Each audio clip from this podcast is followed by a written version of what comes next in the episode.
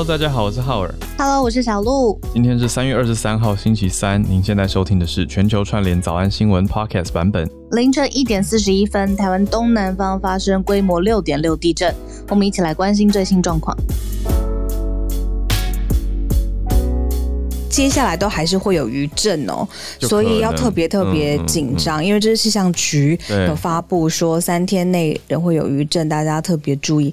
那昨天呃最大规模来到瑞士规模六点六，那在华东的近海，所以呃而且时间。很很短，有几阵嘛，所以就连在一起，然后再加上警报，所以昨天晚上半夜惊魂可以这么说。那今天呃，不仅是花莲，还有台东也有，台东有规模四点六，最大震度是三级。嗯，然后如果说你要算每一个镇，然后把它连在一起的话，这种二十起不同的，所以。地震很大，警报也很大，然后重点是它多处有不同起。因为昨天晚上我特别看了中央气象局，从七点多就有零星的小小的，嗯，晚上七点就有，然后一直到半夜，发现说，哎，其实从从晚上其实就有一些小的，只是大家呃，应该说不算有感地震，特别对台北来说。可是到半夜一点四十四十一分左右吧，我记得警报后来算出来是一点四十一分。从台东，呃，花莲其实是花莲的近海，嗯，发生了震央在那边地震，那所以受到最严重冲击的当然是华东地区。嗯，我们这边看到，如果以灾情传出的话，也是华东特别多，像是台九线的玉里镇玉兴桥就变成断桥了，这是蛮明显的一个。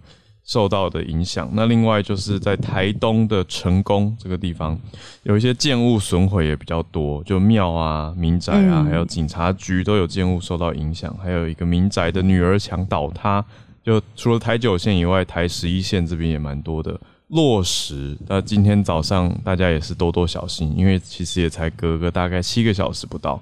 那刚刚制作人呃分享了一个很重要的，就是怎么保命啦。这其实讲再多，最多就是当地震发生的当下，你的安全措施跟反应是什么？结果呢，有一个避难原则，我们再次跟大家，我自己也是，也跟大家一起温习一下，就是三个事情，就是要趴下，赶快把身体压低，然后钻到比较坚固的。呃，桌子下方。嗯。第二个呢，就是掩护你。如果身边有呃，比如说软的，昨天有说什么枕头嘛，是不是？或者是双手或随身物品可以保护哪里？来头部跟颈部非常非常重要。这个是避免你有掉落什么东西的时候砸到你。然后最后一个就是要稳住。你保护好头部之后呢，呃，你要可以。紧握桌角，稳住你的身体。如果真的摇动实在太大的话，那但是不要把你的头部顶到任何的硬物在那边。所以趴下掩护稳住。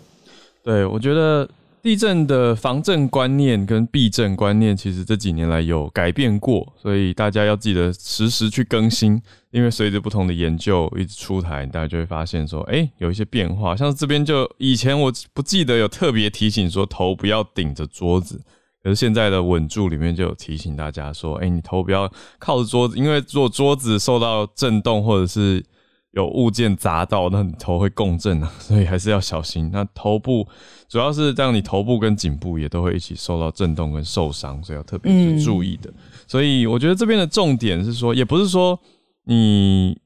有桌子就一定躲，要评估啦，就是看自己的居住环境跟所在环境，那个桌子是安稳的，而且附近看起来比较没有东西会砸下来。比如说办公桌很多张，那你就要去选那个上面没有吊灯的桌子啊。所以大家要去看，然后附近没有什么架子，上面有很多物件等等，这样子的概念的才是适合的桌子。那以往大家在讲的金呃生命三角。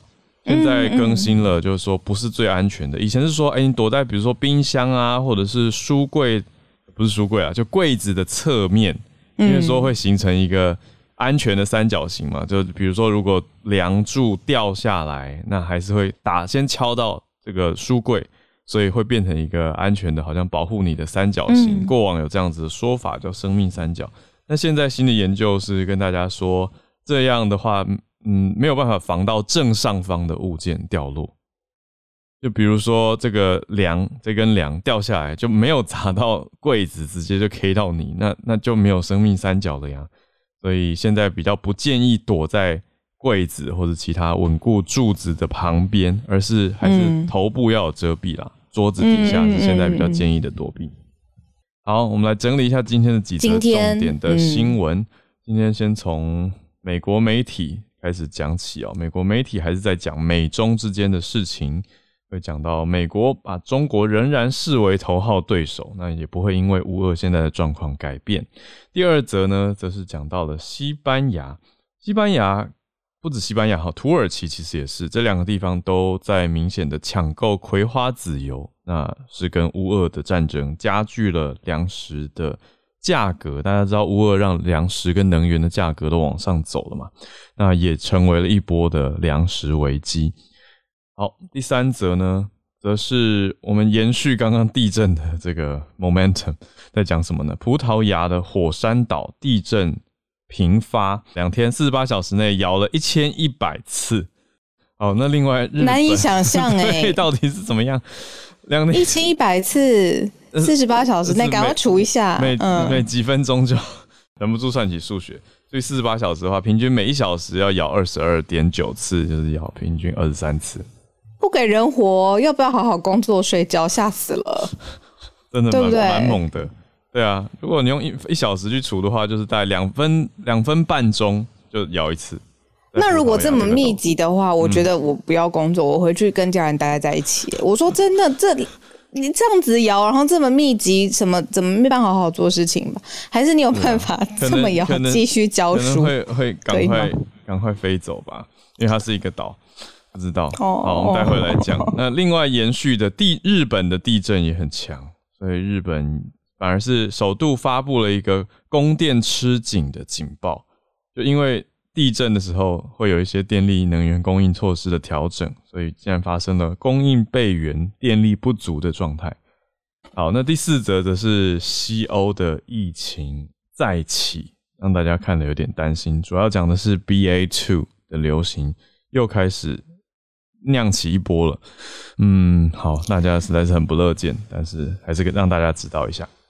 我们从第一则开始说起吧。嗯，呃，有一种新的譬喻，然后这是来自美国官员说，呃，在欧洲现在发生的事情，现在是欧洲九一一，意思呢就是说，呃，现在因为乌俄战争的关系嘛，然后结果呃，大家呃，可能几个月之前都还想到说，如果接下来的军事啊，或是对外国的威胁的判断呐，都已经。朝向现代化了嘛，就是比较在网络上啊，或者是你知道呃各种是呃非军事武力的部署。可是后来乌俄战争发生之后呢，现在呃包括欧洲国家，还有包括美国呃两党，其实呢都齐声呼吁说，希望在国防支出上面，尤其是军事力量上面的部署上面，要重新 gear up，就是。呃，step up 啦，所有的预算呐，或者是所有的呃军事的这个力量啊、研究啊、呃购买啊，各种都要比之前更强化。那包括了在定义谁是我的朋友，谁跟我站在一起，谁是我的盟友盟邦，谁是我的敌人这件事情上面有更清楚的意识。那对于美国来说，哦，最近呃大家在研究的就是说，乌俄之后呢，你说中方的这个位置到底？对美国来说，意义有没有改变？嗯，结果很明显，因为没有嘛，因为中国跟俄国就是非常非常紧密的，有点说是你知道外交上啊，然后呃战略上面几乎相通嘛。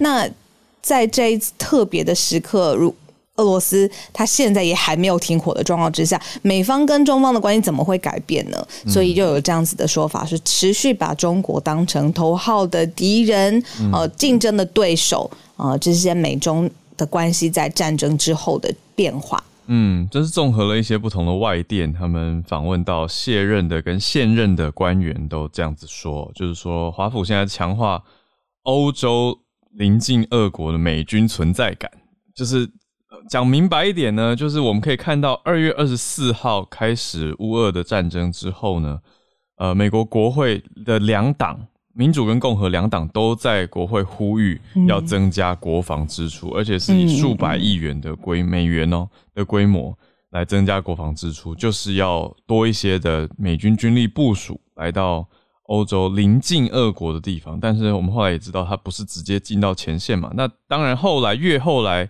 冲突越升高，美国后来拜登也直接说要支援武器，那武器的规规格也是非常的高的啊，金额也是非常高的，所以美美国国防支出在近期是的确大量的支出，但是呢，仍然在设定上还是把中国设定为主要的竞争对手啦。当然，你说竞争对手，他不见得是呃直接是兵戎相见的这种军事，它是经济跟贸易战的角力。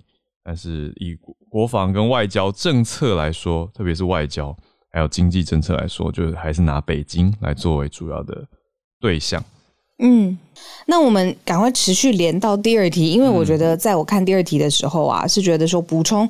呃，很多的背景知识啦，像是啊，如果我们用东欧谷仓，你想东欧最大的输出，呃，其实乌克兰跟俄罗斯占成很大很大的比重。我们之前有讲过，春天之前希望可以赶快呃让呃这件战事停止，因为接下来会影响到全球的。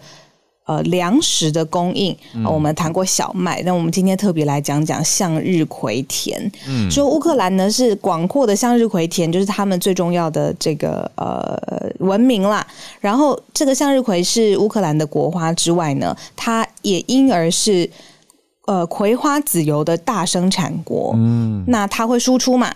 那其中呢，西班牙就是最大的进口国，它的这个呃葵花籽油就需要从世界各地运进来这样子。那现在当然战事还在发生嘛，这个各式各样的战事爆发，你的货物啊，你的物流啊，你的这个供应链当然就受到了战。暂停了，那现在世界上面就受到了影响，所以有些人脑筋动得比较快，在欧洲呢就开始抢葵花籽油，说是整个战争的一个缩影。那如果接下来战争持续，你看看它影响的，你看谷物的输出、油的这个输出，对于真的是依赖进口的国家冲击不小。原来乌克兰的国花是向日葵，这个是我新知道的事情。所以乌克兰的向日葵田也非常有名。那选择用国花，你也可以知道这个。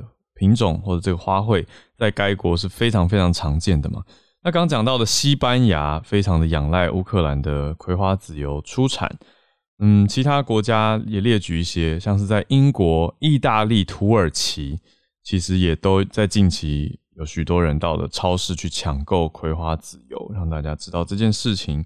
如果以数据统计来说，比较近年的数据，到一八年，乌俄两国合占全球葵花籽油的出口市场过半哦，这个真的很惊人。全球超过一半的葵花籽油是从乌克兰跟俄罗斯两个地方出口的。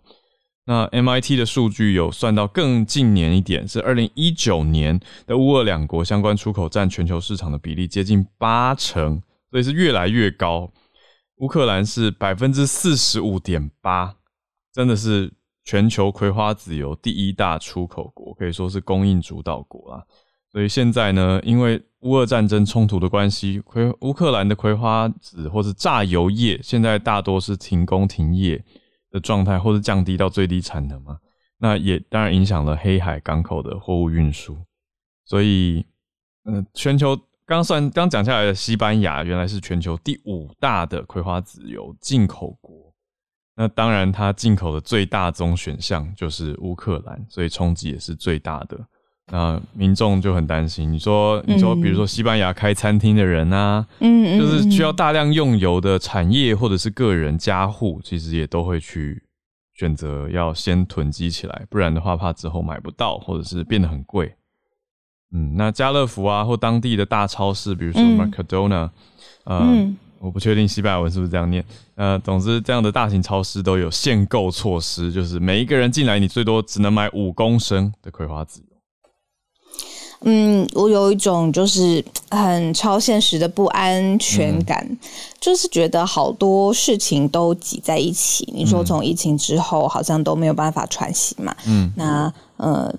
比如说哦，我们有一阵子也呃加强报道了极端气候那一阵子几天哦，就各地都有极极端气候产生的灾情。那现在是讲到地震嘛，嗯，那除了我们刚刚讲完台湾之外呢，呃，延续的这种天人祸天灾战争可以算人祸吗？可以真的算了，真的是真的是，就是人祸。那讲继续在延续呢天灾的部分。嗯，那就是我们今天整理的第三题，就是哇，这个强震不止在台湾，没错。然后刚刚我想了一下，平均两二两分多钟嘛，就震一次，两分半。这真的很夸张，难以想象啦，真的。想象不了，还闭嘴了一下，就 想象不到这样，真的觉得无法无法想象，一千多起，对对啊，那这个是不仅是在呃葡萄牙的火山岛附近哦，然后还有在日本嘛，那我朋友说 L A 也有这样子，叫做圣佐日岛，是不到四十八小时之内一千多起的地震，呃，他们还签署了呃一个紧急计划啦，就是希望要呃应变。那这个大规模是一点九到三点三，哦，没没有地震是算太小的，因为有人很怕地震嘛，一点点晃动就会觉得有点紧张这样子。然后它持续的时间主要就是很长。嗯，那对啊，在这个火山喷发的前奏，或者是它接下来会影响到的效益，其实真的要再看一下，因为时间真的，你看一千一百多次，然后四十八小时。对，那好。这好消息是说，就是没有造成实质的伤害了。对啊，火山也没有喷发啦。不过大家当然会紧张。你说住在火山岛的人，其实心里面底层都有这个恐惧吧？那这个火山最近，呃，这个地方是亚速尔群岛啊，亚速尔群岛在葡萄牙。那它上面的火山呢，最近一次爆发是很多年前，几百年前，一八零八年。呃，这个岛的。呃，附近其实也有连带有许多的变动跟影响，包括在附近有一个叫做呃圣佐日岛，哦，是也被观测到。那主要主要地震的是圣佐日岛，就是烧就哦，我不会念是葡萄牙文。好，它规模是一点九到三点三嘛。那岛上有八千四百人，嗯，那就是在这个算是亚速尔群岛的中心位置，所以这个群岛就很明显是一个火山群岛啦。所以大家就还蛮紧张，在观测这一次连续的地震。那一千一百次里面呢，只有六十三次是有感，其他是偏小啦。OK OK，还是蛮多的。六十三次六十三次，是的。我问你哦，地震之后啊，你会不会忽然间感官变得很敏感？就是我很容易觉得我是不是就会觉得又在震吗？然后呢，就会问身边的，哎，是不是又地震？又地震？我那天教课教一半。对 你讲的完全就是我，我觉得很多人应该都是吧，就是比较比较紧张一点，就会会特别放大神经去注意类似震动的状态。那结果那天很好笑，那天在教课，呃，大概连一两个礼拜前吧，在教课，我觉得是我自己椅子没坐稳，然后我就严重的晃了一下，然后我就跟我所有学生说，是不是地震？然后大家就说：“嗯，好像没有，大家人都很好。”对对对对对 对。然后我就查，我我还一边不相信哦，就大家说没事，然后我就让同学去准备东西的时候，我就赶快查了一下中央气象局，说真的没有地震。对对对对对。啊，我也是比较紧张一点点啊。这个警戒哈，人的大脑就是这样子，它就是一个什么区域很紧张之后，就会持续延续，然后比较敏锐一下。对啊。那我们继续讲完这一则，还是跟大家来到日本，讲到能源方面。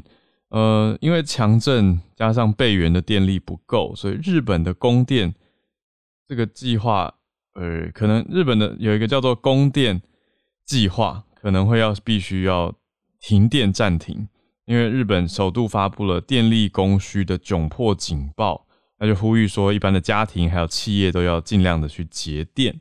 那这次是因为有发生强震嘛？那备援电力不够是一个很大的原因。日本的地震是已经前几天的事情，十六号的时候有规模七点四的强震，我们也有在早安新闻跟大家提到，也关心了一下。那我们的听友大家也纷纷报平安嘛？那当时强震后续呢，就是调查出来说，部分的火力发电厂的机组停机，也影响了供电。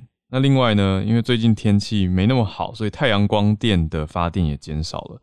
那另外气温降低，大家也更需要开暖气，所以用电量反而提高。所以综合来说，东电东京电力公司从十八号的晚上就在呼吁大家尽量配合帮忙节电。那这个是日本的政府第一次发警报，说请大家帮忙节电，所以也会让大家特别去注意到这次的情况。那我们就特别要注意身边的朋友啊，然后他们，呃，不论是像我，我今天早上第一件事情，我妈很早起床嘛，嗯，我当然就是很早赶快打电话给她，说一切都没事嘛，什么，她就说她在关心，她在关心身边的朋友。哦，然后我妈的个性就是她比我更活泼嘛，很多连接这样子，她就一大早起来，然后我就跟她说，妈，你在关心身边的朋友啊？那我嘞，就是 就是因为是我打电话给她的嘛。对啊，然后他就说啊，你有事你就自己跟我讲啊。对啊，他觉得他在关心这边的朋友。不过我觉得他的这个做法是对的。他的朋友圈里面有些人就是就是，比如说比较需要关心。对啊，对对对，没错没错。嗯嗯嗯。好啦，你们母女真的是互动很可爱。我觉得，对啊，真的是。我觉得小鹿妈妈的意思其实也是说，你现在打来给他，不就是知道你没事，就没事，这是一种关心。对，可是我我完全懂女儿的心情，因为我昨天是秒传了秒传了讯息到我的两边群组了，就两边非常没有，就自己家跟太太家的两边爸妈，就是哎分头关心一下，然后互相稍微看一下有没有回讯息，那两边都回了平安，我就好可以睡了。对啊，所以大家都 都是这种心情。那现在你看能源是不是也是一个大家会有一点担心的？从战争到地震。对于能源供应有没有办法稳定？应该说，我自己遇到这些状态的时候，更会觉得说啊，珍惜现有的幸福，对不对？就是我们现在有电，可以好好的连线，就是稳定的，然后也不会一直摇晃。真的，真的。对呀。好。呃，你看，你刚刚讲的很对，那个逻辑是什么？战争，然后地震。对啊。好，那我们继续来讲疫情。对。你刚刚讲疫情再起的时候，我真的是心一凉，然后我就有一点，你知道动画都有点把自己头捂着，然后不想看东西的那种，嗯，完全那个就是我心里的感觉。对啊，对，但是我觉得稍微稍微可以不用，大家也不用这么这么这么难过。应该说是因为 B A two 现在大家也还在观察，我觉得从孔医师持续帮我们更新，非常感谢，也让大家认识到说 A B A two 是一个你说相对。各种数据大家也还在监测，很多东西也都还没有办法确定。只是目前的已知是让大家知道说，哎，它的流行流行度更快、更广，这是我们目前对 BA two 的认认识嘛。可是你说它相对造成的住院跟死亡，目前的数据上，我记得医师跟我们 update 到的是还没有特别明显的显著提升。我觉得这算是呃坏消息中的好消息吧。但是呢，各国欧洲的专家其实也特别看到说，现在防疫政策解除了嘛，那接种疫苗之后，因为时间越拉越长，免疫力也开始往下降了，那感染力更强的 BA two 肆虐，所以变成说西欧的一些确诊数又开始往上攀升。嗯，就是继一个多月前，很多地方，特别你说看到英国啊、法国、德国、意大利这些地方都比较呃防疫政策趋缓了。或者防疫政策稍微稍微宽松了，可是现在确诊数又在这一个多月来缓步的，呃，算急剧的上升。嗯，就确诊数前一阵子有终于有下滑的趋势，可是这一个多月来又开始有往上走的态势。嗯，所以让大家会比较担心一些。在西欧的地区，嗯嗯嗯，对啊，有些人就说，哎，太快松绑啦，太快解禁啦。哎，讲这话也很容易。解禁的时候再催促也是，就像医师昨天有讲到说，台湾也开始有很多人会问：那什么时候松绑？什么时候要解禁？什么时候要开放？可是看我们看的邻国的一些例子，你说包括南韩，还有看现代西欧，我觉得还是再观测一下吧。就开了之后，真的就是一一一波啦，一大波。是啊，对啊，嗯，各个国家都已经这样子。我觉得这个时代做最困难的决定的，像政府的政策啊，边界什么边界什么时候开啊，疫苗怎么呃跟大家呃，比如说怎么样分批啊，怎么跟大家沟通啊，这都是超级难的决定，因为之前没有过。嗯嗯嗯，对吧？对，嗯，真的很不容易。对啊，就好多东西都是很新的。你说这疫苗的研究，现在也都一直在进展呢。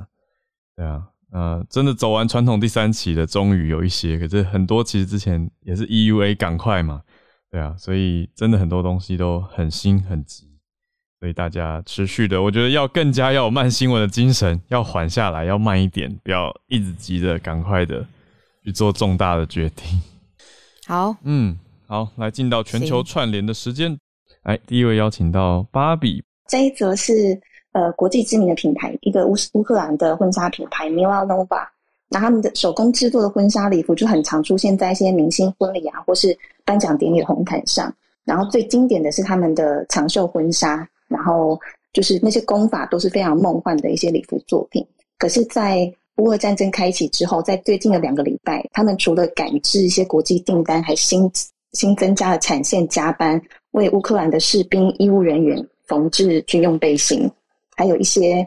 军用品的装备袋啊、防护衣这些，那目前已经制作了一千五百件。对，那 Mina Nova 他们的品牌执行长受访的时候也表示说，其实从战争有迹象要开始的时候，他们就已经提前制定了一系列的计划，就是跟材料商的供应商就是联系合作，让他们的品牌能够对自己的国家国防工作尽一点心力，而且也准备接受。现在准备接受乌克兰东部因为战争变成难民的同胞来变成同事，这样。那战争爆发之后，他们制作了我头像上这一件，就是乌克兰国旗配色蓝黄配色的礼服。嗯，那现在计划是以就是 NFT 的形式出售，那筹集的收益他会捐赠给国家作为抗战资金，这样。那品牌之长他讲一句话，我觉得很让人感动。他说：“除了希望全球新娘幸福，我们还专注拯救我们的国家。”嗯，然后。也为他的六百人团队感到非常自豪。然后，女性在战争当中也发挥了就是很重要的作用，就是持续给予前线信任、关怀跟祈祷。我觉得这真的是在战争当下很需要的温柔力量。嗯，有兴趣的朋友可以搜寻 C N，又是放在 Style 专栏的报道。对，以上跟大家分享。视觉很很突出啦，就是一眼看过去会哇，很很容易看到它，然后就停下来想要了解更多。嗯。嗯，而且不容易，这个企业建六百多位员工，也不小的一个企业，中型企业了。谢谢芭比带来这个消息。对，好，叶老师也说他可以分享花莲在地的 地震感受。我想这个是哦，对，对啊，最最最前面。刚刚在那个聊天室里面哦，也有网友跟我有类似的经验，就是在比较大的地震前会先醒过来。嗯。好像不是很多人会有这个反应，但是我大概从十几二十年前的时候，就是在地震前，不知道为什么都会先醒过来，然后接下来就开始地震这样子。我觉得这可能是一种残存的生物本能吧。嗯，因为正央其实是在比较偏南部，所以花莲市目前是没有听到什么什么那个损害，大家都很平安。嗯嗯嗯。就是在花莲这边，大家都很平安。嗯，不过就是我现在在办公室，要到办公室的话，其实就是呃有一些书掉到地上去，因为我的书实在是太多了。嗯嗯。当然，我们也有朋友有像我这样子，就是在地震前会先醒来的。那也有花莲的朋友，他自己承认说他一次都没有醒来过。嗯。然后到天亮的时候。看到手机上面有三个那个国家级警报，才知道说昨天半夜有地震。嗯嗯嗯，对。不过我觉得可能也是看啊，因为在花莲的话，我自己是发现说是大概地震跟国家级警报是一起来。嗯，那距离正央比较远的，可能像浩尔刚刚提到是说先收到警报嘛？对啊。对，然后才有地震。嗯，那可能这次的大概警报发的比较快一点，因为之前我们那个刚开始有这个所谓的国家级警报的时候，大概都是在地震以后才会收到警报。然后我们都在花莲，我们常常都开玩笑说，这样的警报是准备要给你那个万一发生了什么事，跟阎王爷讲话的时候，可以比较清楚自己到底是怎么死的。这个。我想到地震不是有分 P 波跟 S 波吗？我在想会不会是 P 波先，所以身体有一个像老师讲的那种本能或感知。那有的人比较敏感，像有的我就是比较迟钝，我就还好。那后来主震的时候，就就会觉得说，哎，我感受像是在地震之前先醒来，可是其实就是已经先有一些摇动了吧？它是也是自然现象的一部分。有可能啊，嗯嗯，有可能啊。不过好像没有人做类似这方面的研究，因为地震到目前为止还没有办法预测。对，这倒是。对啊，嗯，所以就是，所以这种研究应该非常难做吧？我自己是观察到，我自己有这个经验，就是但是只限于比较大的地震啊。嗯，如果是小的地震的话，就不会。嗯，对，那个因为这种东西很难研究嘛。嗯，所以我会保持着比较开放的看法。嗯，不见得会完全相信是这样，但是我我觉得可能或许在不同的生物里面也有一些比较敏感的个体。嗯嗯。在那个地震的时候会出现反应，嗯，当然了，我自己是觉得我这反应没什么用啊，因为其实，在顶多是在地震前的三十秒醒过来，嗯，说要跑嘛，其实也来不及跑啊，嗯嗯，顶多就是比较清楚，对啊，接下来地震了就是这样。可是三十秒还是蛮蛮黄金的吧？我觉得多出三十秒可以多做很多事，比如说那个感觉就是等一下可能要地震了，是是有预感的嘛。哎，其实没有哎，就是半夜就糊里糊涂的醒过来，然后想说，哎，是怎么回事？然后接下来就开始地震这样子，嗯嗯，就不不会觉得说一定不会觉得说一定有什么坏事要发生的感觉，就只是莫名其妙的醒过来这样子。哇，所以我觉得这个很困难，要做研究的话，哎，要记录也很困难，因为我半夜有时候没有地震的时候也会醒过来。嗯，对对对对，这个 对啊。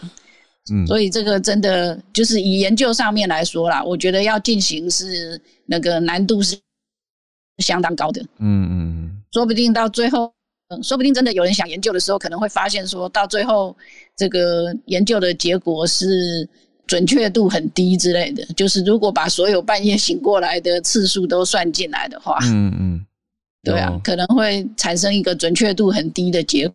嗯，过这样子。谢谢叶老师，信奇老师在聊天聊天室里面有分享，有研究各种动物的一些地震前的感知，那这种算是 sensory mechanisms。那它是用了 possible 这个词，所以有可能，所以是还在研究的阶段，就是特别敏锐的，或者有一些特特定的感知机制，很有意思。好，谢谢叶老师。那我们再来连线到孔医师。我昨天晚上也有跟香川县连线。那是哦，我跟大家讲一件事情，就是因为因为我每次都是说我们这里看大概台湾什么时候会开流等等哦，那我就问一下日本人现在是怎么想的哦？那他说日本的一般人或是日本做观光的人，他他提供一个观点给大家参考哦，因为日本七月会有一次选举，因为是参参议员还是众议员搞不清楚，他说所以在那一次选举之前，大概政策不会有太大的变动。有点像去年日本也是十月首相选举嘛，吼，那所以他的政策大概不会在那个之前会有大量开国门让观光客进来，因为一动不如一静嘛。那我就想日本人会，他们做观光人会这样看，那。台湾的话，其实也有一样的问题嘛。台湾年底也有选举哦，所以你要知道，越接近那里的时候，政策可能不会有太大的变动。嗯，所以这个给大家参考一下哦。嗯，那另外这个我去看了一下哦，我觉得现在在说，我怀疑应该有点像是 Doctor Fauci 开始发警告哦。Doctor Fauci 就前几天有说，在观察英国翘起来了哦，就是英国的疫情有稍稍回来，可是我们上礼拜。我我刚刚又去看了一次哦，他的那个案例数的确是稍微有回升一点点哦，那住院数也稍稍起来，可是其他一样，我我刚之前跟大家看的东西，其他我们最关心的插管人数、重症还有死亡数，其实都还是稳定的在下降，所以英国看起来目前是没有什么觉得有特别需要关。呃，BA two 是很紧张的状况哦。那另外一个当然是走在更前面的丹麦，丹麦现在是完全下来了。丹麦的这一波 BA two 疫情前面哦冲的很高嘛，那可是它现在这个 PCR 阳性率还有案例数其实都已经 走到很低很低了哦。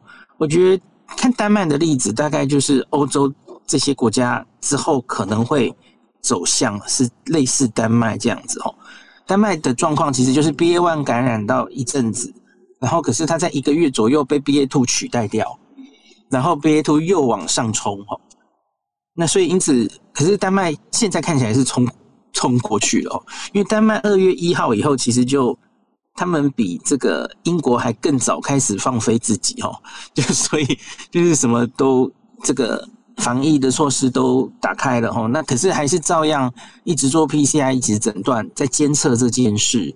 那丹麦看起来撑过去了吼。那从他们的，还有从英国的数字看起来，如同浩文你刚刚说的，没错，嗯，BA two 看起来目前至少。没有比 BA one 的那个临床严重性严重，嗯，那疫苗是同样没有效，差差不多了，就是差不多那个综合抗体影响、保护力影响是差不多，没有更惨，嗯，已已经很惨了，然后那个它传播力是比较。高没有错哦，高大概也一点二到一点五倍都都有人说哦，嗯，那现在是世界各国的确那个 BA two 的比例都在慢慢增加哦，像韩国现在有一派说法，就韩国为什么会这么惨，就是因为它现在了后面这最近又被 BA two 又又又进来了，BA two 韩国现在好像已经三层还四层了，大概很快就会取代变成。确诊的一半大概都是 BA two 了哈，嗯，那美国也是慢慢在增加，那英国是已经早就已经 BA two 已经这个八成以上了哦，已经完全取代变成主流株了，所以被取代成 BA two 之后，可能会再看到一个一个往上或是让它下不太来的情形，这是很多国家有看到的哈。那我刚刚稍微抓了一下西欧的几个国家，哦，好像还好诶，它它其实只是一个。我记得大特发起前几天有说，他他预期我们可能会看到一个小小的再起来，可是他不会用 surge 来形容它，就是大概很难看到像是 前一两个月那个 BA one 造成的那么大的一个 surge。嗯，他他觉得不太可能哦，不太可能的原因当然是因为 BA one 跟 BA two 目前看起来是有交叉保护力的。嗯，你得 BA one 的人应该不太可能在机会不大会在短期内。再得 BA two，目前看起来是这样。嗯，对，所以 Dr. Fauci 才觉得要小心，可是大概不不需要太过担心 BA two 这件事情了。嗯嗯，那我看欧洲那些国家其实就是小小的起来而已啊。到目前为止，哈，嗯，就只是案例数增加，一样也还都还没有影响到他的住院、死亡等等哦，嗯，大概先不用太担心。然后我我顺便补一个，今天最后一个，因为上礼拜有人问我说，现在乌克兰不是有很多难民，嗯，然后往西边哦，到到了这些周边的国家哦，波兰可能是首当其冲，很多难民进入嘛。然后那时候我看乌克兰他在。进入战争之后，我看他资料好像防疫的资料就就几乎都没有更新了，嗯，因为没有办法嘛，在打仗的时候怎么样？嗯，那可是，在进入战争的那一刻，俄罗斯或是乌克兰其实都是奥密克戎的案案例激增到一个尖端的时候，嗯，然后所以到底会不会因为这样难民的大移动造成疫情变严重？我看起来好像还好哎，因为我去看波兰的。数字，波兰的数字是整个已经前面到高峰，现在已经下来，一路下来，嗯，而且大概已经是持续两三周都是这样子了哦。然后我也去特别找了一下周边的国家，还有什么斯洛伐克啊、捷克啊什么的哦，嗯，好像都还好。对，所以我觉得好像没有造成疫情太严重的升温哦。比较有升温的是德国，那可是德国，我我觉得这跟难民也许不一定有关系了。嗯。那大家可以再仔细观察一下。谢谢医师，Charlotte 有在聊天室问说，那如果疫苗相对没有什么效力的话，为什么要打第四剂呢？这个我们应该怎么思考这个题目？就是英国它针对脆弱族群，是说它的没效是指说保护力没有办法冲高，这个大家知道。那还是要防重症死亡是吗？对他现在看的，我觉得是那一些打的人，已经不是在着眼于他会不会防。有症状感染了，嗯，或是再感染，他在着眼的是连这个你重症住院的效力，在某些人可能在打第三剂之后六个月，英国现在是抓六个月嘛，对，都看到它在下降的话，那这些人应该需要打，嗯，那我们昨天有说英国评估这样的人大概五百万人嘛，哦，嗯嗯，就是呃七十五岁以上或是有一些慢性病的人，哦，对。那所以我觉得应该前提是大概是不是所有人都需要这样无止境打下去？嗯，那每一个人需要补补一针加强针继续打的时间很可能是不一样的。嗯，然后到底是打什么疫苗？我觉得其实现在我们也很需要很多研究告诉我们，嗯，会不会打比较相对比较嗯不会那么不舒服的次单位蛋白疫苗，会不会是就已经是很好的选择了？嗯，因因为你既然现在已经不是着眼于防感染，对。那你综合抗体的高度其实不一定这么重要，对不对？你冲的最高，可是你三四个月后就都掉下来了，那其实没有什么意义嘛。嗯反而回头看是防重症的效果可能更好。嗯，那我们上礼拜那个台湾有做出长庚医院有发表第三季的混打研究，嗯，那其实只以这个细胞免疫来看效果，哈。比方说 A Z A Z 高端这个组合，嗯，跟 A Z A Z 打 n R N A 其实做出来的数字是差不多的，嗯，这跟英国的那个混打研究差不多哦，嗯，这打 Novavax 那个细胞免疫的数值其实可以达到差不多的程度，嗯，所以其实我觉得我们还需要这些东西，嗯，就是到底打了之后。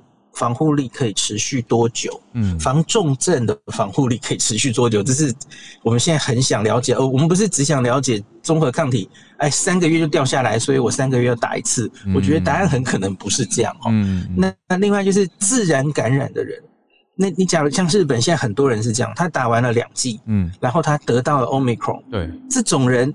你要闷着眼睛继继续让他现在就打第三剂吗？我觉得这是没有答案的事，因为像是上礼拜何美香老师有分享说，现在已经陆续越来越多资料告诉我们，这种你你有自然感染加上啊系原本的疫苗的话，你的抗体持久度是比别人强的哦。那所以。这种已经有自然感染又打疫苗的人，他还要傻傻的跟你第三季、第四季打下去吗？很可能不是这样的嘛。那所以，我我觉得我们这些东西都有还还有太多要考虑，很很多东西其实还没有资料的哦。嗯，那台湾反正好处就是我们就是晚晚别人大概三到六个月吧。嗯，那个打疫苗的速度，我们就可以看看别人怎么样了。可以先看看。对对对，感谢医师解惑，非常感谢。好，那也谢谢今天上来跟大家分享消息串联的芭比，还有分享花脸经验叶老师那，也让大家有一波关于地震前会不会先醒来的讨论。好，非常谢谢大家。我们今天的串联就来到了尾声，准备要收播了，请大家多多支持各位的实况组。好，那我们明天早上八点会继续跟大家串联在一起。那这几天大家就多多稍微注意一下，可是也不要太担心到觉得自己一直在头晕了。好，那我们就祝大家平安，都平安，是的，多多注意安全。我们明天见，大家拜拜。